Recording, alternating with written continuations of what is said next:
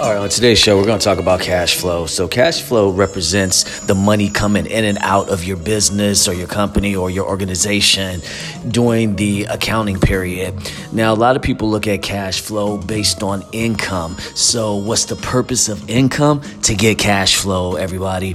So, when you look at how important cash flow is to your business, it's pretty much the lifeline.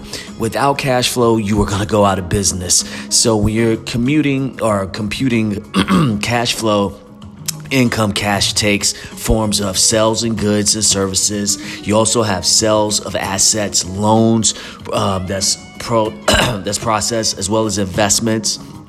Excuse me i'm a little under the weather. You also have um, an ongoing uh, outgoing side of cash flow which is the operating expense direct expense asset purchase and debt service